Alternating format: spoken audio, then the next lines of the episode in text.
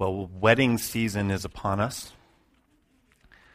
Our first wedding of the summer was Jeff and Leah. Where are you guys? Are you here? Where are you? Oh, you're hiding. Raise your hands. We have newlywed Jeff and Leah. We're married. I don't know if we acknowledged you the last couple weeks, but I don't think we have since you've been married. How many weeks has it been now? Month and a half. And they are smiling ear to ear, and wedding season is upon us. So we had Jeff and Leah were the first wedding of the summer for us, and on Friday we had our third wedding, and I don't think Ray and Angela are here today, but Ray and Angela Emmons, part of our congregation, had their wedding up at their cabin home in the mountains near Highway 80 and 20 at Lake Spaulding. Friday night, this beautiful, beautiful wedding. It's always beautiful when a man and a woman who love God come together as one in the covenant of marriage. But I snapped this photo as Michelle and my daughter and I are standing just off of their deck, which had been transformed to the dance floor. And Ray is having the father-daughter dance with his only daughter. And we only have one daughter, and she's standing between my wife and I. And we remember when Lydia was about the same height. Lydia, the bride here, when she was about the same height as our Gracie. And I'll tell you, the tears just started to flow down my wife's face, just like, you know, nothing was said. There was just this, oh my gosh, you know, this moment, and the joy and the grief. And some of you were there. It was an awesome night, Friday night. And so when they come back, we'll have to congratulate Ray and Angela. I think they are still cleaning up and recovering, as Jeff's parents know what that is like as well. Well, let's shift gears now. John Piper has written, "Not every fork in the road has a biblical arrow." And what he means by that is that we're faced with all kinds of decisions and situations in life where the Bible doesn't tell us exactly what to do. There are some situations where the Bible tells us exactly what to do. One of those that I often refer to, and Pastor Adam has referred to, is baptism. If we have repented of our sins, if we are longing to love God with all of our heart, soul, mind, and strength, our parents have given us the green light, we don't really need wisdom to know whether we should be baptized or not. We need the strength of the Holy Spirit to lead us in obedience and to follow God in baptism. But the overwhelming majority of situations in life are not prescribed for us in the Bible. So we need wisdom to make those decisions. Brian read from Proverbs. Proverbs is one of those books of the Bible where we get wisdom from to give us a framework to make decisions that the Bible doesn't make for us. The Bible doesn't direct us explicitly. But there are other places where we get wisdom. And that's the focus of the sermon today. That's the situation for Moses. Moses doesn't know it, but he needs wisdom. Just like you, just like me, we often don't know that we need wisdom. Can I get an amen on that? I mean, we often don't know that we need it. Moses is faithfully living out his calling in today's chapter. He's doing what God's called him to do. But he needs to change course. He needs wisdom to come from another source. Just as we do in life as we make a variety of decisions. Who should I marry? What should I do with my money? What should I do with my debt? What job should I pursue? How many children should we have? All of these things call for wisdom. And sometimes that wisdom comes in the form of a person. Often in the form of an authority figure, of a wise counselor. In Moses' case, it's his father-in-law, Jethro, who's coming into his life and who's going to be lovingly intrusive. Now, we have lots of people in our lives who are loving, who are sentimental and loving. And then we have a lot of people that are intrusive, right? That are obnoxious and will tell us what to do. I don't want to hear names. Are you telling me names? We have lots of people who are loving. We have lots of people who are intrusive. But we need people who are lovingly intrusive. And we're going to see Jethro as lovingly intrusive today in Moses' life. And my question for you, and one of the purposes of my sermon, is for us to be thinking about who is the Jethro in your life, or the Jethra in your life.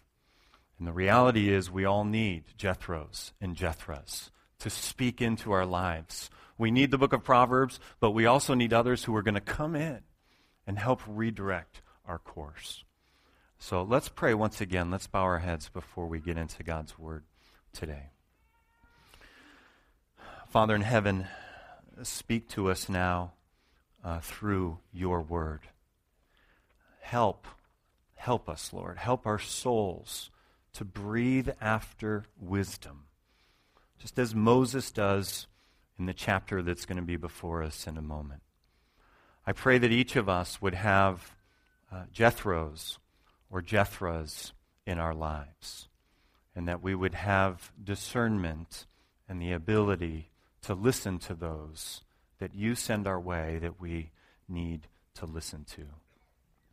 We ask that as we live our lives, God, that each day we would beautifully represent and display your grace as we live. And we pray today that we would gather more of you, that we would see Christ, that we would see his truth in his word, and that we would be better prepared after today to live for Jesus. We pray in his name.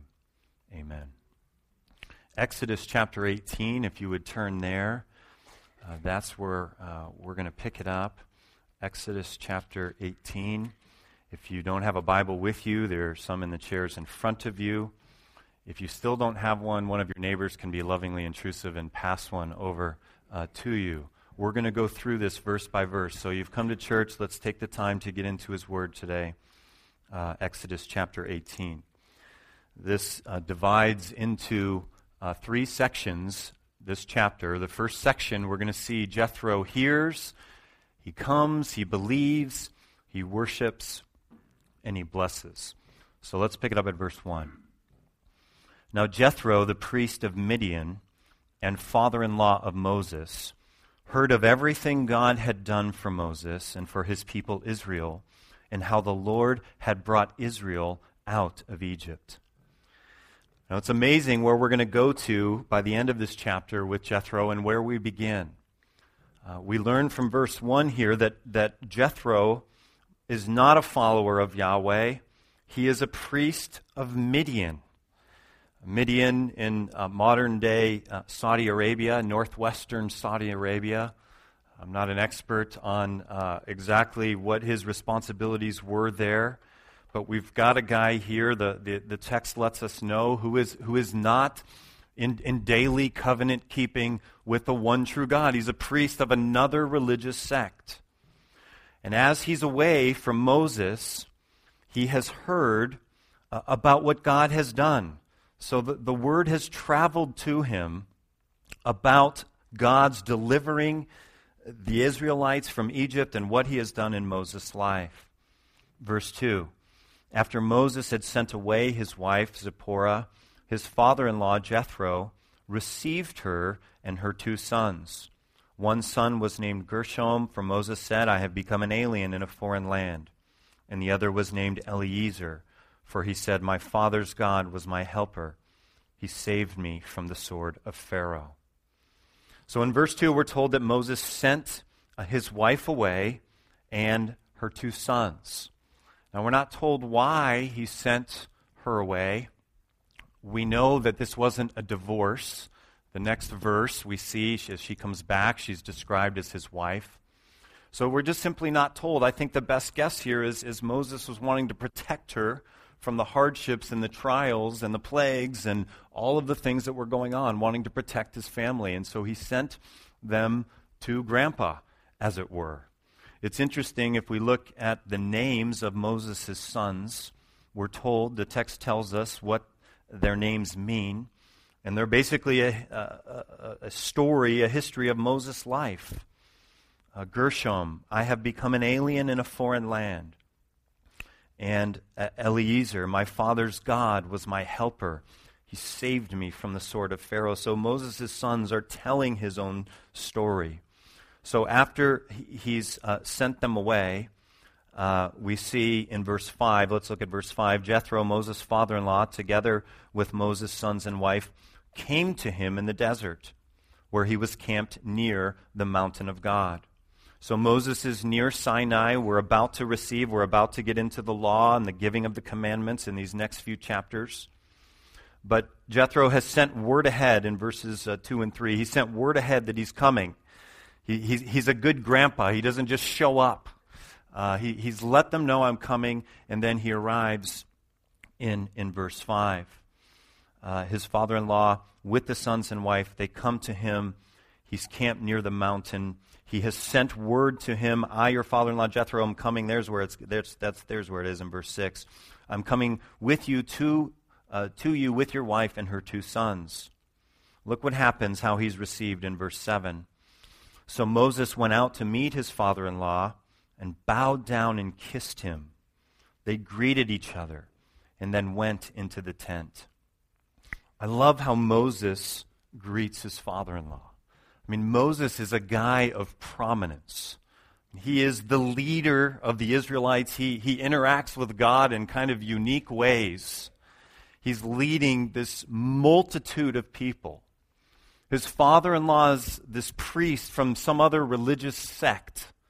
Maybe we should have in our contextualized minds Jehovah's Witnesses or Latter-day Saints or something. He's a priest in some other religious sect, not a follower of Yahweh.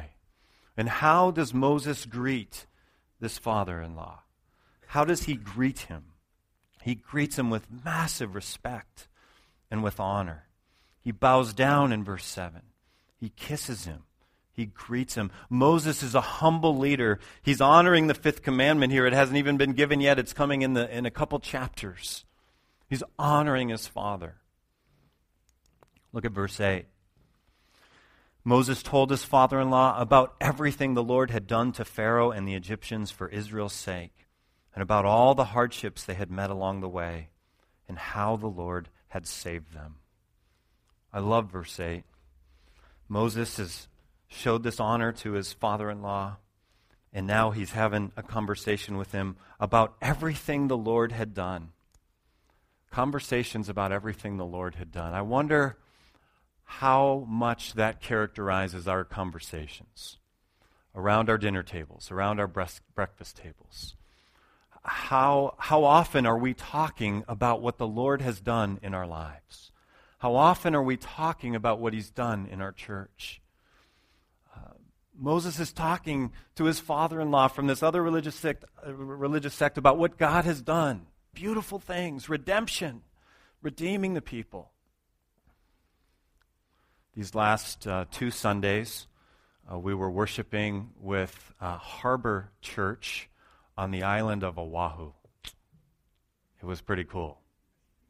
I'm going to resist temptations to tell you about our adventures in Oahu. But I will tell you about the couple Sundays that we worshiped with this congregation, about our size, a little larger. We heard about what God had been doing in the lives of those people. We heard about their ongoing relationship with the sister church in Vietnam. And there were a bunch of them that were getting ready to go back to Vietnam. It's just cool, this little church in Oahu, having this long-term relationship with this church in Vietnam, and they had gone back and forth. And we heard about what God was doing there. And then we heard about this small church, Harbor Church. Also, they had planted another church on the North Shore of Oahu. And they had shared, last Sunday, they shared how the pastor there, who had been working part-time in construction, was able to quit that job and be full-time working in this recently planted church on the North Shore of Oahu. Moses here is telling his father-in-law about all that the Lord has done. He is essentially sharing the gospel with his father-in-law here. He is telling him about the redeeming things that God has done.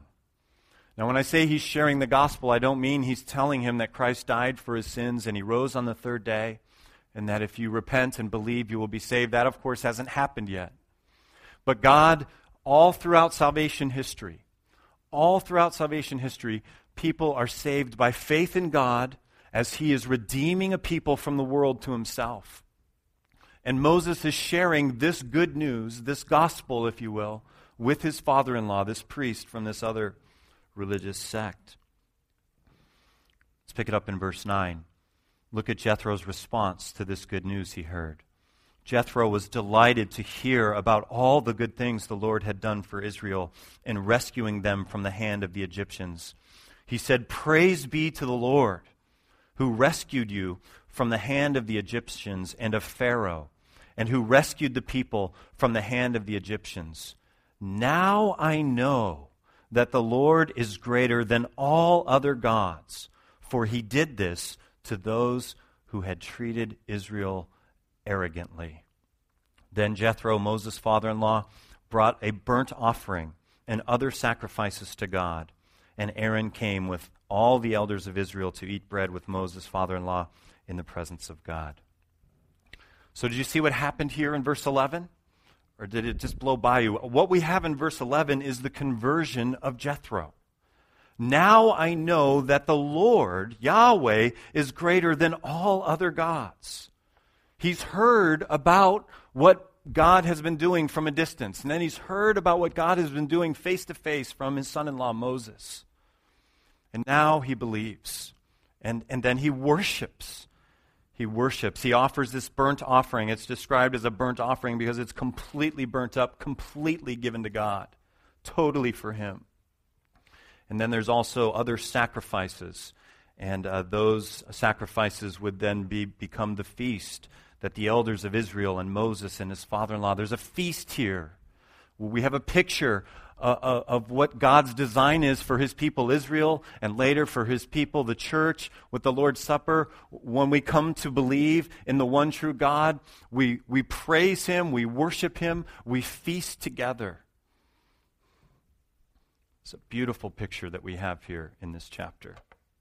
Let's continue on, verse 13. The next day, Moses took his seat to serve as judge for the people. And beginning here in verse 13, we're moving into the second section. The first section, Jethro hears, comes, believes, worships, and blesses. And now in this second section is where Jethro is coming to be lovingly intrusive, where Jethro is coming to counsel Moses to change course. Back to verse 13. And out of this section, I'm going to draw 4 points for us. Verse 13, the next day Moses took his seat to serve as judge for the people, and they stood around him from morning till evening. When his father-in-law saw all that Moses was doing for the people, he said, "What is this you are doing for the people? Why do you alone sit as judge while all these people stand around you from morning till evening?" Moses answered him, "Because the people come to seek God's will. Whenever they have a dispute, it is brought to me, and I decide between the parties and inform them of God's decrees and laws." Moses' father-in-law replied, "What you are doing is not good." So here's the lovingly intrusive part, okay? This takes courage here. What you are doing is not good. It takes courage for a spiritual leader to say that, particularly to someone who's fulfilling his calling. Often you and I might recognize something like this, but then instead of speaking courageously into that person's life, we maybe go home and tell our spouse about it, or we tell someone else about it. But Jethro is saying right to his son-in-law, Moses, what you are doing is not good. And what does he mean? Look at verse 18. "You and these people who come to you will only wear yourselves out. The work is too heavy for you. You cannot handle it alone. Listen now to me, and I will give you some advice, and may God be with you. You must be the people's representative before God and bring their disputes to him. Teach them the decrees and laws and show them the way to live and the duties they are to perform. But select capable men from all the people, men who fear God, trustworthy men who hate dishonest gain, and appoint them as officials over thousands, hundreds, fifties, and tens. Have them serve as judges for the people at all times. But have them bring every difficult case to you. The simple cases they can decide themselves. that will make your load lighter because they will share it with you. If you do this, and God so commands, you will be able to stand the strain, and all these people will go home satisfied. So Jethro is being lovingly intrusive here, and Moses is dealing with something I think that a lot of us deal with. Moses is overcommitted. Moses is really busy. Now, some of you maybe have the opposite issue, and you may need to turn the volume down a little bit on this section of the sermon. But many of us, we do too much. We're overcommitted. I'd ask for a show of hands, but I won't do that. What Moses needs is to limit himself. And so the first of 4 points I have coming out of this section is that biblical leadership is limited leadership. Biblical leadership is limited leadership. Moses needs to limit himself. Jethro's recognized this. This is what he's come to tell him to do. Now, if you're one of those people who doesn't rest easily, who always has to be doing, always has to be accomplishing, always happens to be productive, one of the things we need to do is we need to do some soul work to find out why that is. A couple different reasons that we could be so busy. One is because of pride. We might be busy because of pride.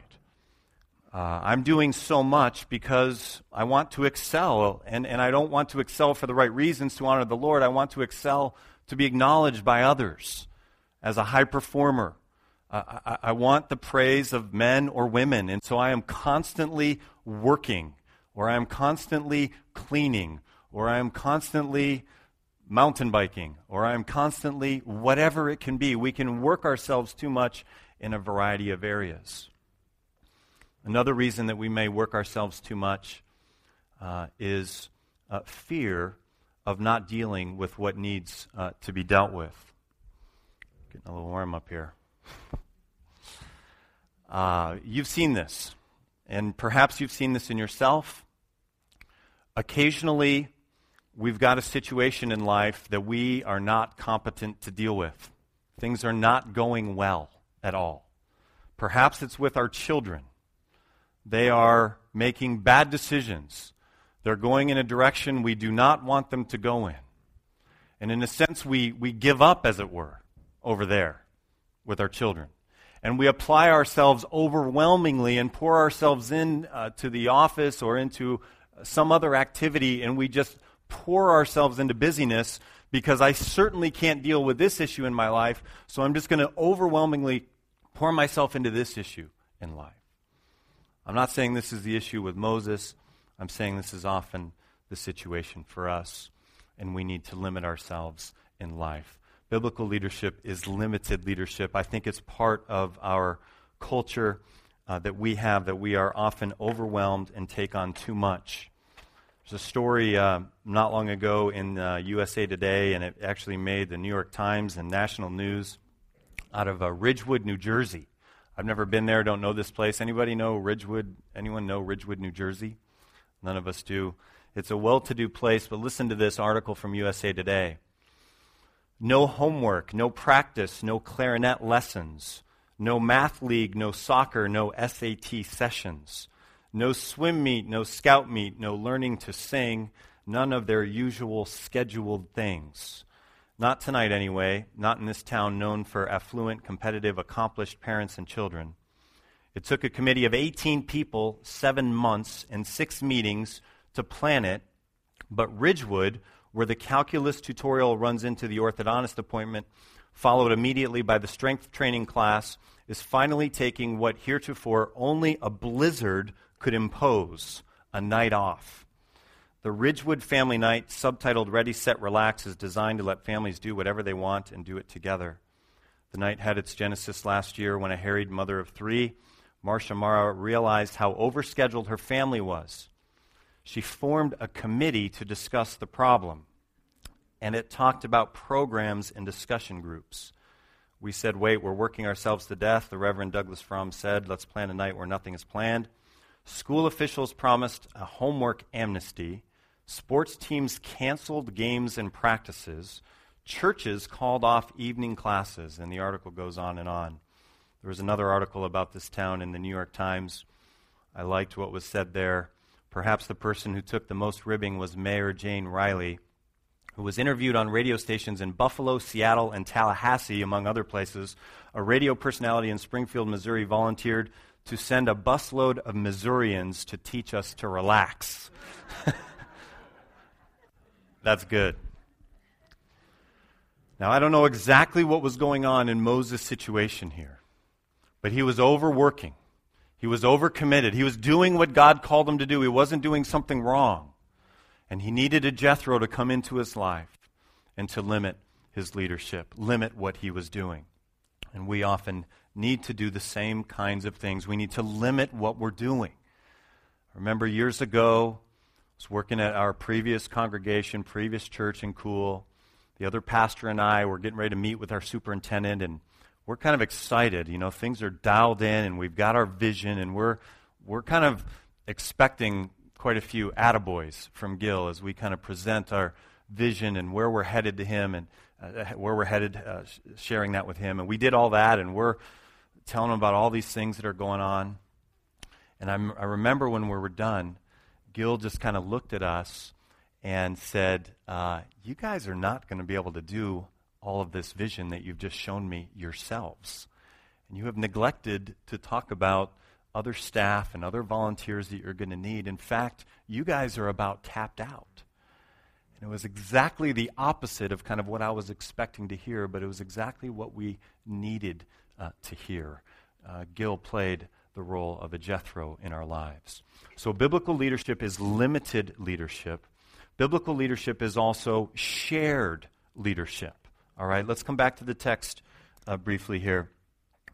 Verse 21 and 22, select capable men from all the people. And then he talks about how to divide them out. Both here in Exodus 18 and throughout the Bible, we see that biblical leadership is shared leadership. We see this, again, not only in Exodus 18, we see this in Luke 10, where the Lord sends out the 72, two by two, ahead of him to every town and place where he was about to go. He told them, the harvest is plentiful, but the workers are few. Ask the Lord of the harvest, therefore, to send out workers into his harvest. We see this in Titus chapter 1. The reason I left you in Crete was that you might straighten out what was left unfinished and appoint elders in every town as I directed you. Throughout all of the Bible, we see that biblical leadership is shared leadership. Elders is always plural. It's a plurality of leaders that lead a local church body, and this is part of the message that's coming to Moses in his leadership of Israel. Jesus chose 12 apostles, not just one. There were leaders within that 12, Peter and James and John, but there were 12 people, a plurality of leadership. Biblical leadership is shared. A third point I want to draw out is that biblical leadership is qualified. Biblical leadership is qualified. The NIV describes it in verse 21 as capable. Select capable men. And it's interesting when we look at the qualifications here for these capable men. There are three of them in verse 21. The first is men who fear God. Men who fear God, men who know that God is holy and awesome and who are reverent before him. The first qualification isn't that they're excellent judges or that they went to an Ivy League school or even that they have a bachelor's degree or a master's degree. The number one requirement is that they fear God, those who are going to help Moses in the administration of these people. The second requirement is that they're men of truth, that they are men who understand what God has done, the gospel, as it were, that Moses has just shared, that these men would cherish those truths. For us, capable men and capable women include those who know the books of the Bible, who know God's word really well. Biblical leadership is qualified leadership. The third thing here in Exodus 18:21 is those who hate dishonest gain. It's not enough to just know finances or know law or know how to settle conflict between fellow Israelites. We need men who hate dishonest gain, who will not give in to the temptation to bribery or to be involved in corruption in any way. Whether you're a rich man or whether you're a poor man, that doesn't make it here in these top three kind of men you need to find. What does find its way here are those who hate dishonest gain. Biblical leadership is qualified leadership. All right, well, as we wind down today, we want to look at how Moses responds. How does Moses respond to this lovingly intrusive father-in-law? In this final section, we're going to see that Moses humbly receives and implements what Jethro has brought to him. Let's take a look at verse 24. Moses listened to his father-in-law and did everything he said. He chose capable men from all Israel and made them leaders of the people, officials over thousands, hundreds, fifties, and tens. They served as judges for the people at all times. The difficult cases they brought to Moses, but the simple ones they decided themselves. Then Moses sent his father-in-law on his way, and Jethro returned to his own country. So Moses listens to his father-in-law, and he does everything he said. So you and I, we need Jethros, we need Jethras in our lives, and then we need the discernment to do what verse 24 says. When God sends the Jethro or the Jethra to do everything he says. So we see that Moses is teachable, and that's our final point today. Biblical leadership is teachable leadership. Biblical leadership is humble leadership. Biblical leadership is the kind of leadership that is willing to change course even when we're in the midst of fulfilling our calling and pouring our heart out into what God has called us to do. I'll close today with a story of my own where I needed to hear again from a Jethro that involves this congregation. I guess it was about 5 years ago now, the Lord was leading Michelle and I and our family to leave our previous congregation. And it was a difficult leaving. And we made the decision to leave, and now we're on our way of where are we going to go next. And kind of the theme, one of the themes and directions that God had been leading us toward is simplifying our lives. And so after we'd made the difficult decision to leave, we're trying to figure out where to go next. And we're connected with two different congregations, one of them being Cornerstone and the other one being Colfax Baptist. And we're pursuing the possibility of serving at both of these congregations. And we're moving along through that process simultaneously. And we finally got to a point where we really needed to just choose one and say no to one. And I was leaning toward saying no to Cornerstone and saying yes to Colfax Baptist and pursuing the possibility of serving there. One of the Jethros who's been in my life since I was 17, I'm not kidding, his name is Pete Pagan, okay? Pete Pagan, that's his name. The guy who baptized me, his name's Pete Pagan. So I'm talking to Pete throughout this whole process. He lives in another state. He'd visited Cool, but you know he's not aware of all these situations, and I'm talking to Pete. And Pete says, so let me get this straight. So the Lord's leading you to simplify as far as your driving, your kids are going to school in Auburn, et cetera, et cetera. And isn't Colfax kind of similar to Cool? It's a little bit further out. You're kind of moving from one place that's kind of out there in the country to another place that's a little bit out there, and you're going to still be doing all of this running around and all of this commotion and so forth. And what they're looking for you to do, isn't it pretty much almost the same thing that you're doing now? And God is calling you to simplify things. Isn't that the case, Mike? As I'm telling him, I'm probably going to say no to Cornerstone and yes to Colfax. And I said, yeah, that's right.